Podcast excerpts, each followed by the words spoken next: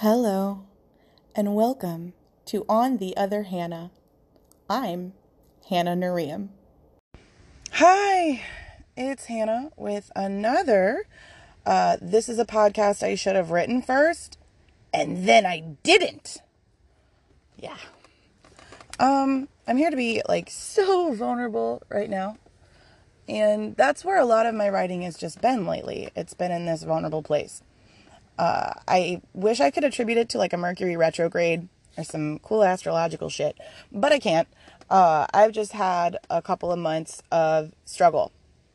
And that's fine. I kept thinking about, man, this is really hard and I need this to be like over now. Wow, I'm so very tired of crying. I've had that. But I'm continually brought back, first and foremost, to gratitude. Gratitude is the foundation of joy. And going through all of the things that I am grateful for has absolutely helped me, first and foremost, get through those times where I'm like, oh, cry a little, work a little, cry a little, work a little, scream, scream, scream, cry a lot, work a little, cry a little, work a little, cry a little, work a little, scream, scream, scream, cry a lot, work a little. It's, I gotta tell you, uh, gratitude is what yanks me from those little pity parties and shoves me back into the now of joy and like kind of i think sometimes pulls me by the chain right around my neck back into the fertile soil. And i allow that as a part of my paradigm because i'm kind of hard on myself to be really honest. Um I will, I don't like to let myself sit in things that I think are like low vibes. Uh, crying is not one of them, but especially anger and uh, especially entertaining the lower side of myself. Um, I don't like to do that. Uh, I've moved from, I used to be a really judgmental person. I used to be the kind of person scrolling through social media and being judgmental. And I started really hard working on that. And relationships fell apart in my life that I really, really worked on that. And that was a couple years ago. And then I noticed myself slipping back. I'm outside, guys. There's a car. I'm already sorry. Um, I would find myself kind of leading back into that. And then I was challenged very hard in my present life to do it more than in the the small little actions of scrolling through my news feed into the micro actions of ah oh, bitch now you got your feelings hurt. So what are you going to do about that? And how are you going to respond? And what voices are you going to let sit in your life and your mind now that you have to do this when there's a lot of your own emotions on the line? It's really fun. It's not fun. It's so not fun. And so looking at anger I had been continually trying to just dismiss my anger and be like, nope, I don't entertain those thoughts. Uh, and very disciplined in that. Like, I'd allow myself like one or two minutes of just like, I could do many angry things. And then uh, returning to like, oh yeah, but I know exactly how I'd feel after that, and I don't want to do any of those angry things. Um, because I know that my anger is a temporary emotion. But I kept really wanting to like shove it down, dismiss it, not go into places of anger. Uh, because I was really afraid that my anger would leave me petty. And I had to also examine my standard of perfection, which is ridiculous. Um, that somehow I would then be imperfect if I got angry, and furthermore, unworthy of any love. See how fucking deep and dark and terrible that is? Uh, I was talking on TikTok. I have a TikTok now, and you can follow me there. Or if you're from TikTok coming here, many thanks, my dudes. But I, I would be so afraid to fall and do anything that would make me further unworthy of love when I recognized that my fucking base foundation was thinking I was unworthy of love. And I was like, wow, my self love is beyond the basement. Fuck is it at bedrock? How much farther can I go? This seems bad. So, uh, a friend of mine shared something, and I was like, uh, so often lately, Spirit has just been literally kicking me in the face. No, no, the, apparently I don't get the subtle messages. The subtle messages I do not receive. I can only be brought to the very obvious. So, Spirit's like, bam! And a friend of mine shared something about how anger is your response when you feel abused, when you feel broken, when you feel hurt and you're angry about it. That anger is the part of you that loves you and is like, I don't deserve this. And I will want to squish and squash that down because I will think it is wrong. But I will want to grab at anything that I feel is further making me unworthy and just stomp on that really hard. And then I realized if I foundationally don't love myself, if my ability to meet myself in a good place is so far in the basement that I think I'm foundationally unworthy, how am I, when I'm stomping on anything that I think is imperfection, aren't I then just stomping on myself? And if that's true, what am I allowing to happen if I'm stomping on me? Who else am I letting just run me over? And after months hilariously, of my horoscope being like, you have foundational trauma and you should do something about it. It finally dawns on me. Oh, because I had been asking and begging and crying at the universe, like, I need to love myself better, and I don't know how, and I don't know what I'm doing wrong to fix this, and I can't afford therapy. So, uh, I cheated in many ways because my mother is a therapist and I will bounce things off her frequently. But I, I really had to dig in. And as often happens with me, I will be very resistant to working on things, to moving through things, anything that means I have to set boundaries on. If I have to set boundaries on them and then keep them, uh, I am so resistant I'll be like, oh, maybe a little squidgy here, and maybe like a little squidgy here. I will not set hard boundaries and lines. I'm bad at that. And then sometimes I'm not great at respecting other people's hard lines. And so it becomes a mess. I'll try really, really hard. I've had some friends I've made to be like, wow, boundaries are just really important to you. And I'm like, yeah, they are. Um, and that tells me that I'm getting better at communicating them. Uh, and that's encouraging. But very often in my relationships with people, I've been like, no boundary here and no boundary here. And it's fine because I want you to love me so much that if you don't love me, I will fall apart. And it just goes wrong. And I'll be in spirit will be like, you shouldn't be doing this. Spirit be looking at me like, you, you, you shouldn't be doing this. You, I need, you shouldn't be, I'm telling you, you shouldn't be doing this. And I'll be like, no, everything is fine because I am loved. It's just ridiculous. and so finally things will fall apart. That's the natural consequence of relationships where boundaries aren't cultivated in the way they should be. And so every time that happens, spirit's like, ah, look at you struggling with the consequences of your own actions. and I'll be like, no, it hurts. It hurts me so bad, and I'm so sad about it. And Spirit's like, I know. I know. I know you're so sad. I know. And I'm here for you because you're worthy. And I know you think you're not. So I'm going to remind you that again, you're worthy just the way you are. You don't have to panic about it. And it's very encouraging because when you're in a vulnerable place and I just think I need a hug, uh, and Spirit gives you that hug, it's like, oh, thank you. I forgot. I thought I wasn't worthy of hugs. And at the same time, gently but firmly going, this happened cuz.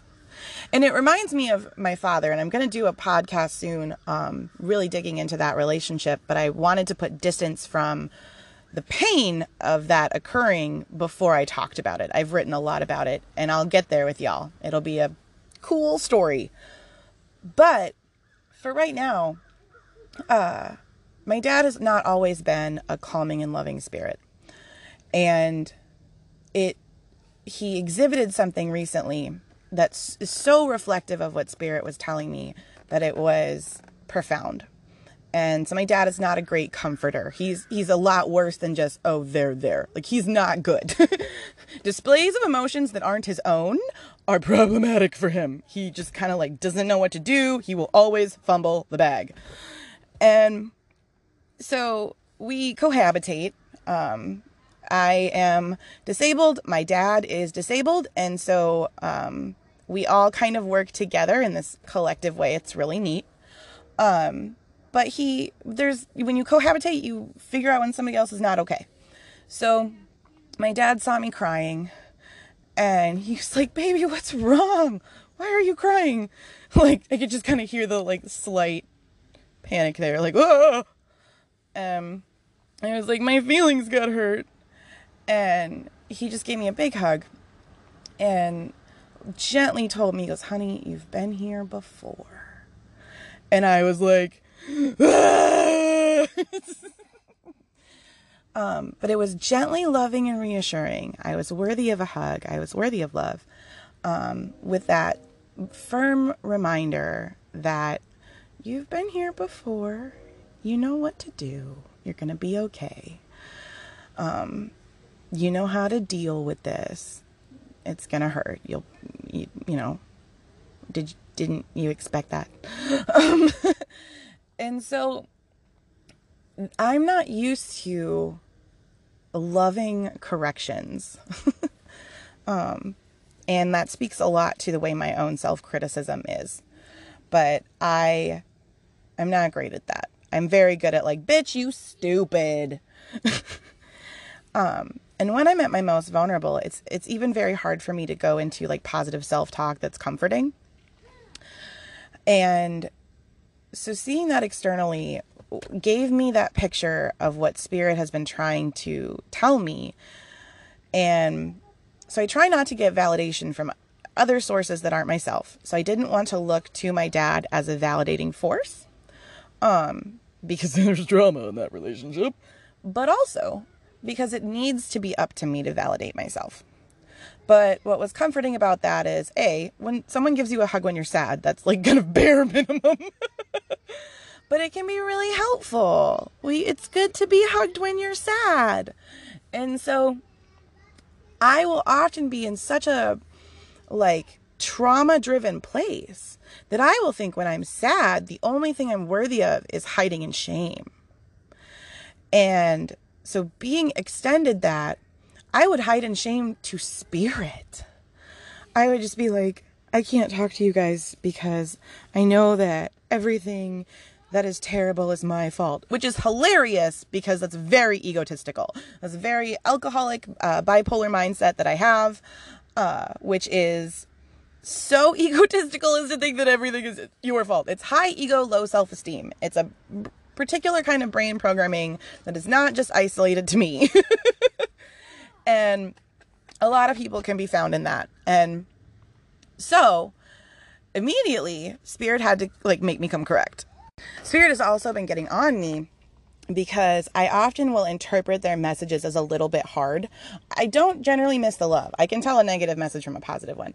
But usually when I am interpreting and presenting that message out loud, it like bitch is a common precursor. like bitch stop or bitch I love you. Like it's just it's very hard. And spirit was like, "Can you just get it through your thick ass noggin that I am going to give you messages and I love you." Full stop. Sidebar I think this is funny.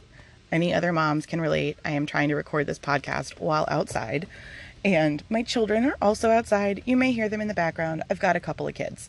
And I was like, guys, please move to a different part of the yard. And they moved three inches. I'm like, guys, different part of the yard, please.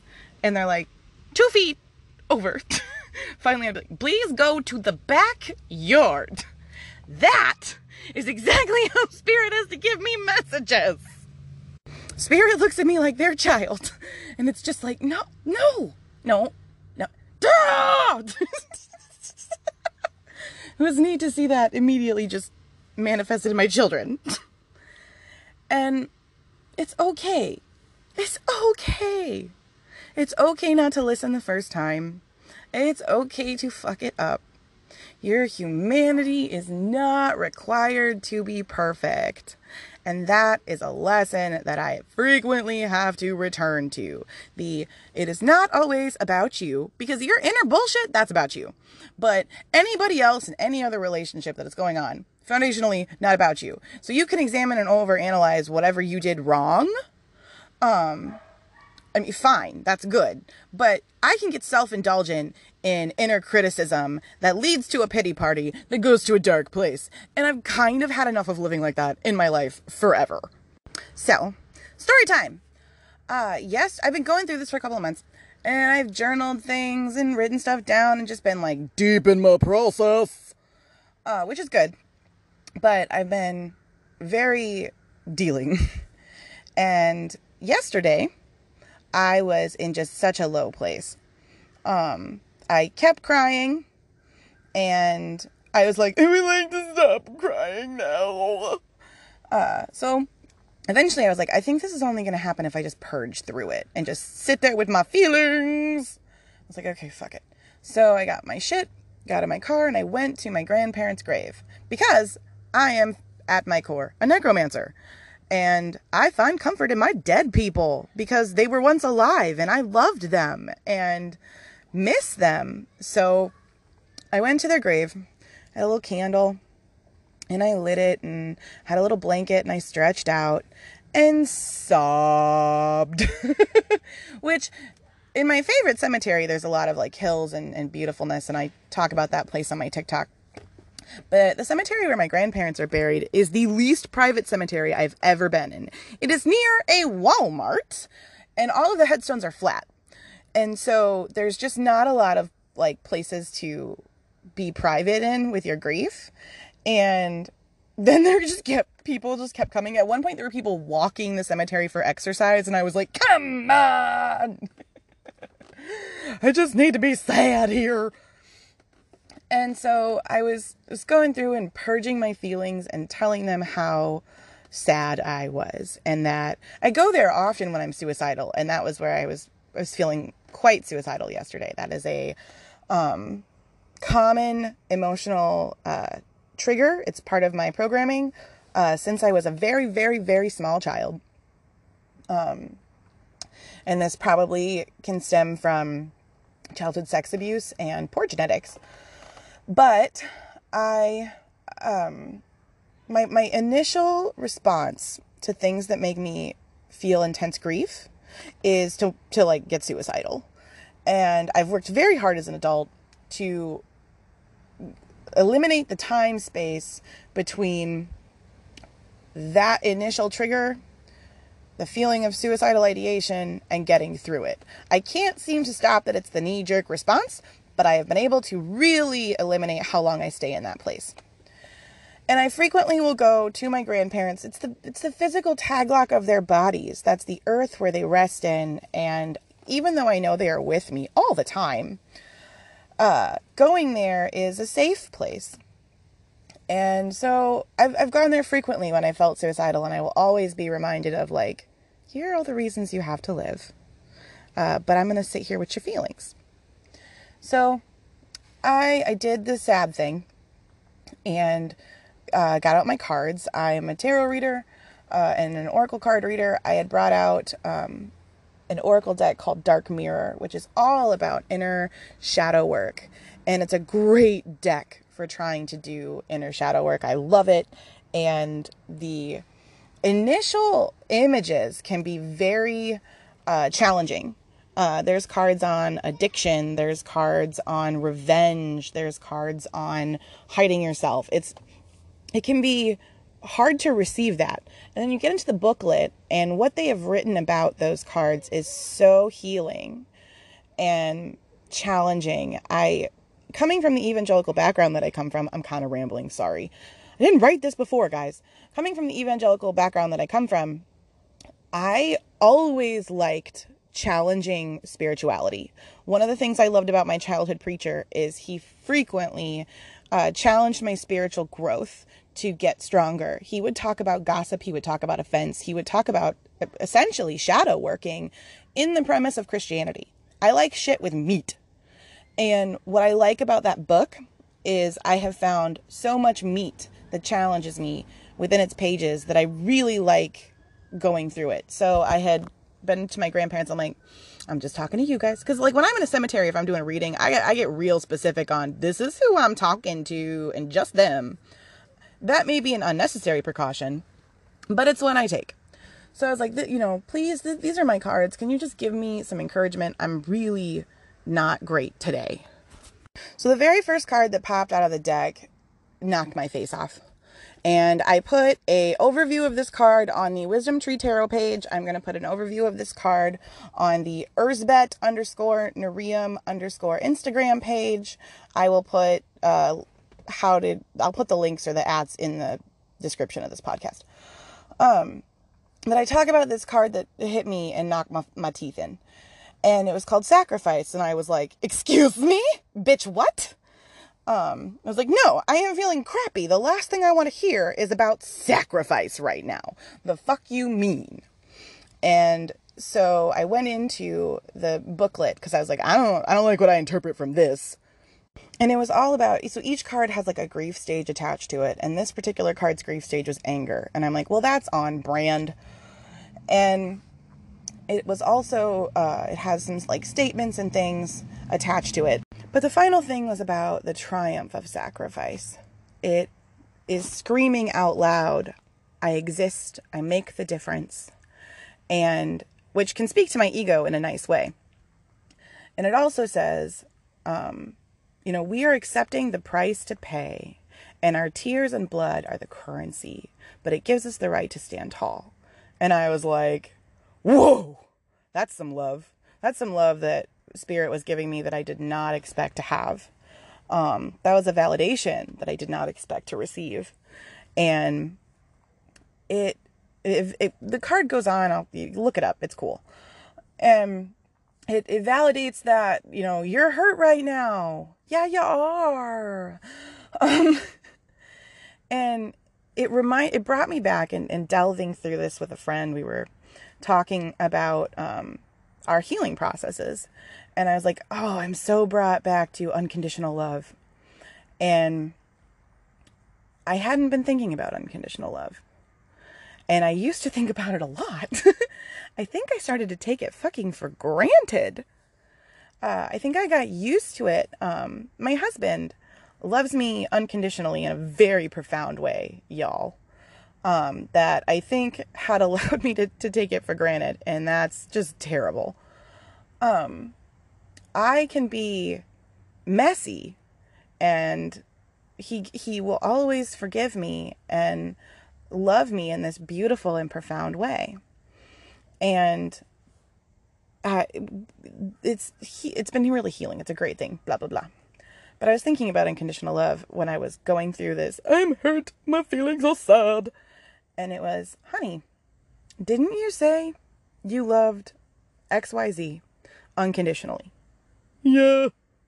Well, don't you remember the contract that is unconditional love? Oh, no. Unconditional love says, I give you the right, more than just the permission. I give you the right to hurt me. I open myself up to that possibility and say that you have that right because I love you. Oh no! I was like, right, that is what that means. Fuck! it's like, oh no. Yeah, yeah. It reminds me of a parable, um, and I can't tell you what nation uh, the parable is from but it is about when someone comes into your house, if they admire something, you should give it to them.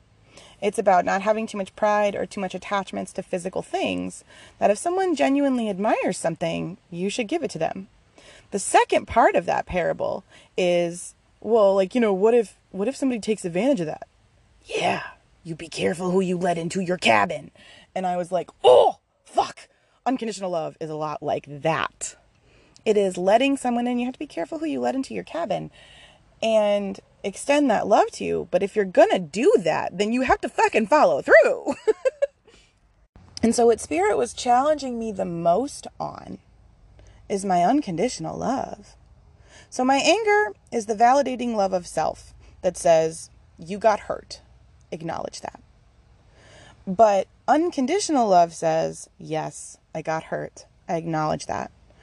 But I'm not going to to sit in a space of closed offness, a place of unforgiveness, um, a place of pettiness.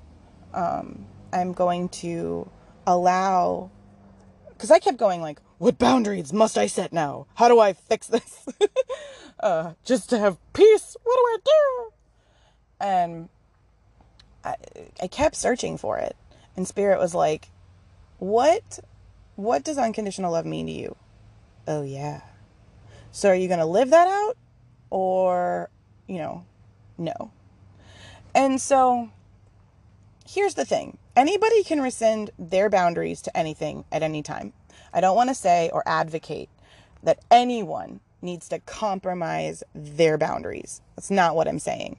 And I think that this could be easily misconstrued as that. I am not advocating for compromising whatever you need to do to be safe, to have healing, to whatever whatever your you don't even have to have like I don't need to know the reason your boundaries exist. Like they can just exist in them of themselves and be completely valid. You can say I can love this person unconditionally and still no longer allow them access to me. That is valid. Um, I feel like when I talk about boundaries and I talk about unconditional love, it can be very misconstrued and that's not that's not the move. It it is defined how you define it for yourself. I know what my personal integrity defines that as. And the challenge is do, do I want to live up to that? Do I need to reframe what it is? And how do I look at that so that I can move forward and have healing? That's the whole fucking enchilada. It's what does this look like to have healing? And it took me getting through being mad and then sad and I'm working through my anger and and digging deep into myself to figure even out what the root question was.